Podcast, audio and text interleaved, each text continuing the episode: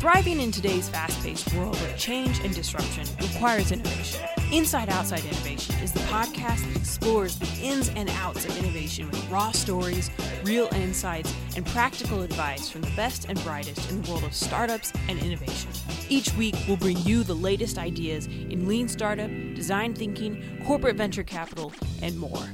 Now, let's get started.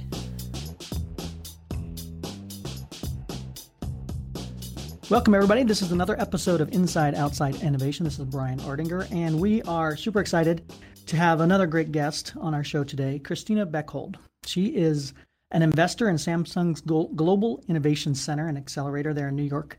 Uh, she invests in early stage in uh, software and services. She's also the co-founder and managing director of Empire Angels. Uh, she's been a regular contributor to Wall Street Journal, Inc. magazine, uh, a mentor at the Brandery and, and other places, and we're just excited to have somebody of uh, Christina's caliber on our show today. So, welcome, Christina, to the show. Thank you so much. I, I very much appreciate you having me on.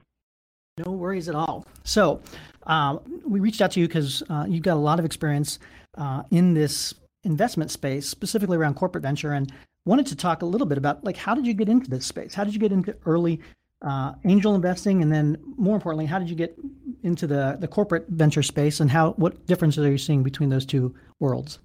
Sure. Um, so I started an angel group in New York for young professionals about four years ago called Empire Angels. It's now a group of about 70 people in their late 20s, early 30s doing seed stage investing together. We have a fairly large portfolio uh, of companies, had two exits. And that was really my entree into the early stage space. I started the group with a friend from college because we both were seeing a lot of interesting opportunities to make investments, uh, but didn't want to just invest in companies that our friends founded because we like them and hope that they do well. That right. felt like a fast way to lose your money. so we uh, we got a small group of friends together, started meeting once a month, and over time it's just grown very organically. And then at the uh, the end of 2014 uh, was contacted by Samsung about uh, potentially joining the Global Innovation Center in an investments role. And just for sort of, sort of background on on the Global Innovation Center, you know, Samsung is a really interesting company. It's uh, it's an incredibly innovative one. Uh, it's you know started as a as a noodle shop in South Korea. Um, and has grown into a conglomerate of, of many, many companies. The largest and, and one one is Samsung Electronics, which most people are familiar with you know, it's, a company that's very dedicated to innovation. We spent over $14 billion in R&D last year, um, and we're actually awarded more U.S. patents than Apple or Google. Uh, so incredibly innovative place uh, and very large breadth and depth to the, the product offerings that Samsung has globally. Um, but recognized, you know, several years ago that you know, the world is changing and innovation is coming from many new places, uh, particularly innovation around software and services. And so a gentleman by the name of David Eun uh, proposed uh, starting this this new group of people that would be made up of operators and entrepreneurs and investors who come from startups, come from those ecosystems, and understand what it's like to try to build an early stage business. Mm-hmm. And so our our purpose is to really take great startups and turn them into greater businesses by helping them scale through Samsung's global reach. Um, and so we do that through a few different ways. We have uh, an accelerator, which is based here in New York, that I work out of, as well as in San Francisco and Tel Aviv. We work with sort of ideation, early, very early stage companies who co-locate with us, and we help them build and launch a software service product in the market. Those companies don't have to go through the accelerator themselves. Correct. Investments outside of that as well. Correct. Yeah. So we we try to find ways to work with companies throughout their life cycle in whatever way makes most sense for them. So for some, it's coming in and co-locating with us and having the resources and mentorship of more sort of hands-on help. Uh, for other companies, it's uh, looking to Samsung for not only investment but also people who can help them find the right individuals to collaborate with within businesses um, from a strategic perspective. We have a, a, group that's focused more on growth initiatives and partnerships. So. Um, slightly later stage companies that are looking to, to really accelerate their, their scale through Samsung and then also a business development team that that does uh, you know works on on acquisitions and, and other kinds of uh, collaborations with with early stage companies. So we really have we have something for everyone, regardless of sort of what they do, where they're located, or what stage they're at. We can help them build, grow, and scale uh, to whatever their their next level may be. Very interesting.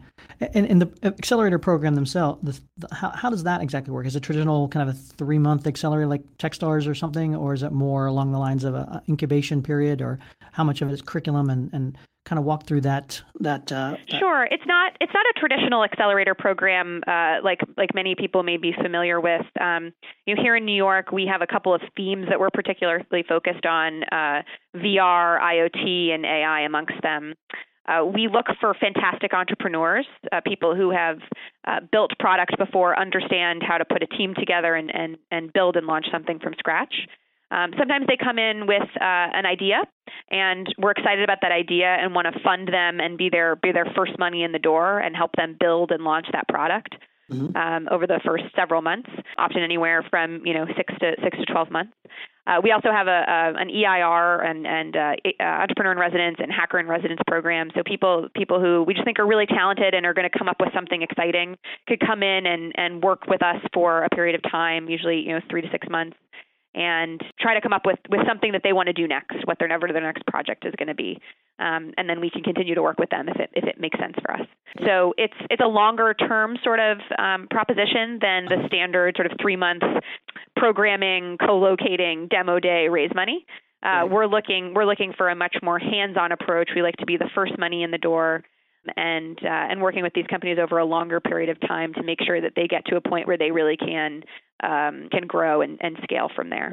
So, talk to me a little bit about. So, you've been on both sides of the table as an individual angel investor, and now with the backing of a, a major corporation of Samsung and all the resources that go around that. Um, talk a little bit about when you're talking to a founder uh, about investing. Uh, what are the differences from being an individual angel versus a corporate venture, uh, and what are the kind of the good, bad, and indifferent things that you hear from founders that uh, about traditional uh, venture capital versus corporate venture capital? Sure. You know, with my angel hat, um, you know, I, I'm I'm always investing in seed stage companies, and so oftentimes those are those are companies where I'm I'm more than anything looking for a really great founder that I want to spend time working with. One of mm-hmm. the best parts of being an angel is that you you can often be hands on with early stage companies um, in ways that uh, you, you aren't always able to. Maybe when the cap table gets bigger, there are more investors involved.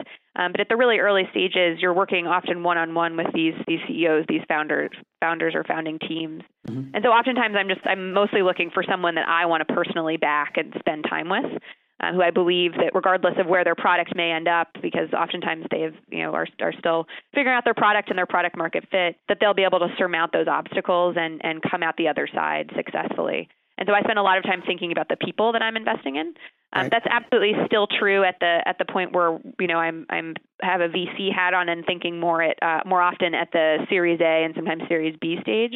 But at Samsung, we are both strategic and financial investors. Um, you know, angels, I think, generally want obviously want to get their money back, but often should or should absolutely assume that they are not going to get get anything back, and so they they tend to tend to do it for uh, other other more altruistic reasons. You know, they they enjoy uh, meeting with lots of entrepreneurs, sharing their um, experience and advice, uh, getting hands on if they want to. It's very different than uh, when you are investing money, uh, particularly from other people um, where you have a financial motivation to return capital um, as mm-hmm. well as, as, as more. But also, you know, for us, we have a strategic obligation to make sure the companies we're investing in um, are ones to which we can add value and can add value to Samsung in the right ways um, at the right times. And so um, it's a slightly different lens. Uh, in addition to obviously looking for a great founder or founding team, we also need to make sure that it's a market that makes sense for us. Um, you're not going to see Samsung Electronics investing in uh, you know restaurants and uh, hotels, for example. That's not the core to our business and uh, not something that we could be helpful as helpful for. But making sure that the companies that we're we're supporting and investing and the entrepreneurs that we're backing are ones where they're doing things that are relevant for us and uh, and that we can we can be helpful to. Mm-hmm. You you may have seen uh, Fred Wilson in your backyard in New York uh, with Union Square Ventures had a post recently about how founders shouldn't really look towards corporate venture as as their money. Um, what are your thoughts on that? Corporate venture versus traditional venture?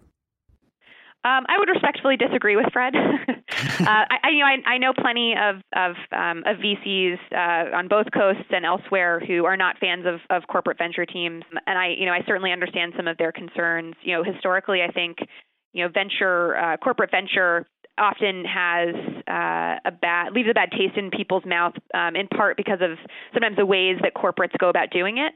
Um, mm-hmm. Oftentimes, they take people from a corporate development or a strategy team and repurpose them for the for for doing venture investing, which is not the way that we do it at Samsung. We, you know, our our venture teams. We have multiple teams at Samsung. I'm, I'm on the early stage software and services focused one. Uh, we are all people who come from an investing and operating background, um, and so we this is this is what we do and what we know. Um, I think that's that's very important. So I certainly recommend that entrepreneurs uh, work with corporate venture teams and take money from teams who who understand early stage investing, how these companies uh, grow and work and function, uh, what what those roadblocks are going to be, because um, otherwise it can be, I think, a very strenuous relationship. Mm-hmm. Um, the other, you know, there is also a number of, of huge advantages to corporate venture money. Uh, for entrepreneurs, you know, in, in part, as I mentioned before, because you know, oftentimes we're both strategic and financial investors as opposed to purely financial. Um, some are also even purely strategic. Um, there are some who who make venture investment with uh, with a, a, much more of a strategic eye than than really even financial. Um, and then, you know, oftentimes that can allow corporates to give much better, friendlier terms to early stage companies uh, than than financial investors who carry responsibility um, to get as as large a return as they can for their LPs. Um, mm-hmm. And so, if you find if you find a corporate that uh, aligns with your interests, uh, your product, your business, your market, and has a team of people there that you are excited to work with, I think that can be a hugely beneficial opportunity for an early stage company. But a lot of it does depend on on who you're working with and and what the value is that they can bring. Mm-hmm.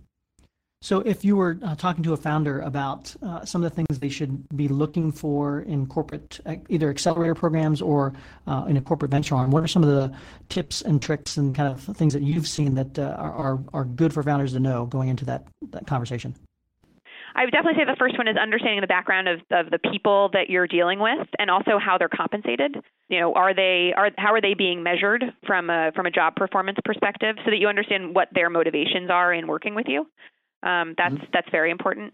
Number two, I would speak with uh, as many individuals who have been uh, on, on in sort of your shoes, interacting with those those entities as possible. So, um, whether you know if it's a, an accelerator or an incubator, talking with other entrepreneurs who have gone through those programs or or been part of those communities to understand the contrast between whatever the sales pitch is and what what you actually get when you're there.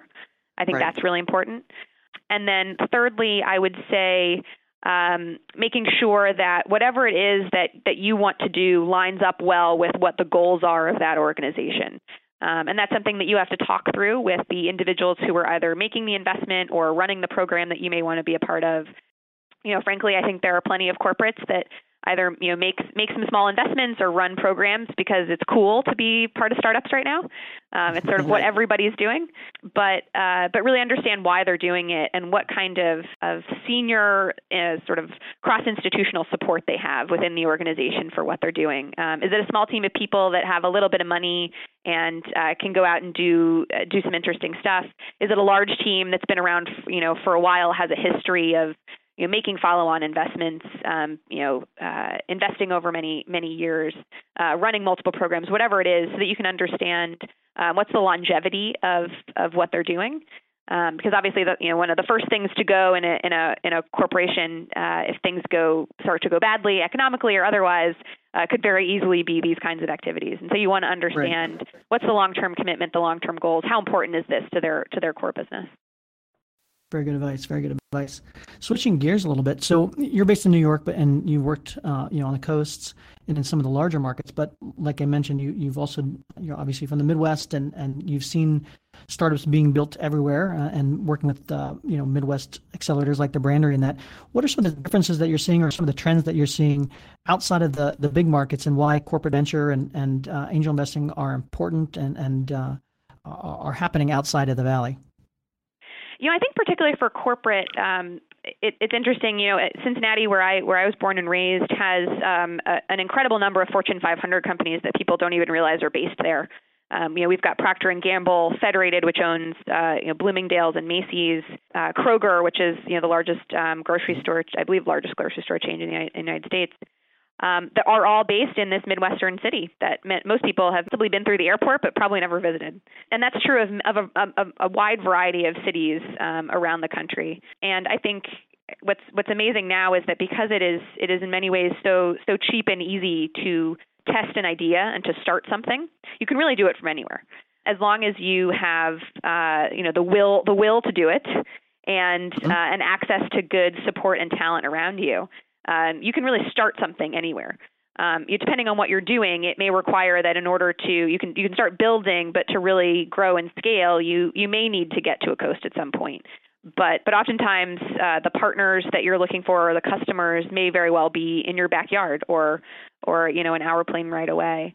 And so I'm very encouraged by all of the entrepreneurial activity that I'm seeing in, you know, places like Charleston, South Carolina and Nashville and Chicago and, and Nebraska and, and all these different places that have uh, so much talent and um, and are very eager, I think, uh, locally to find ways to support companies who want to be based there. From an investment perspective, we in, we invest all over. I'm you know I I'm a, uh, involved with a company out of Dallas. We've invested in Kansas City, uh, in in Israel, in Egypt. So so we go to where the great companies are. That's part of our job. I think you know for the for the accelerator, it has been traditionally you know in the couple of years that we've been running it um, has been more local talent. Mm-hmm. Um, mm-hmm. But uh, but from an investment perspective, that's why my team exists, is so that for for the talent that's building elsewhere, we can go and find that and support it and invest in it, um, okay. and and stay close to it. So um, you know, I think I think you know what I am starting to observe a bit is that you know people are very mobile. Uh, they're very happy to be based in a place like Dallas, which you know you can get to New York or San Francisco in three hours and do a day trip. Um, yep. You know, I think as long as you're willing to, you know, work hard and make the time to, to, you know, have those meetings and take those flights and be the places where you, you know, realistically will need to be for, for whether it's customers or investors or what have you. You know, you really you can do a lot from from many many more places than than Silicon Valley or New York City. Well, that kind of wraps up our time, Christina. Thank you very much for coming on board. If, if people want to follow you, I know you're a prolific writer. You've been uh, you've got a column in that in Wall Street Journal and Inc. I've seen you in. Uh, how can people kind of uh, connect with you and, and be a part of uh, what you're seeing in the future? Yeah, absolutely. Um, I'm I'm on Twitter. I'm uh, CM Bex on Twitter. Um, and uh, you can also check out our, our website for the accelerator if that's of interest to you, samsungaccelerator.com. Um, lots of information there on, on how to potentially get involved in what we're doing, um, as well as the Global Innovation Center. Always looking for great talent, but I'm very I'm very easy to reach, so so you can you can find me online. Excellent. Thank you again for coming on uh, Inside Outside Innovation, and uh, I look forward to keeping in touch. And, and uh, please come back on if you have any uh, things new and exciting that are happening in in your world. Thanks so much. Really appreciate it.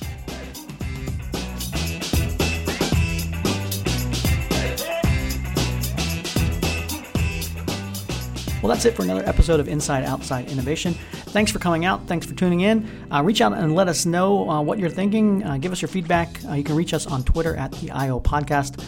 And if you have 30 seconds to spare, please, we'd love to hear from you on iTunes as well. Go over there, review us, uh, give us uh, an opportunity to earn your trust and business, and we'll talk to you later. Till next time, go out and innovate.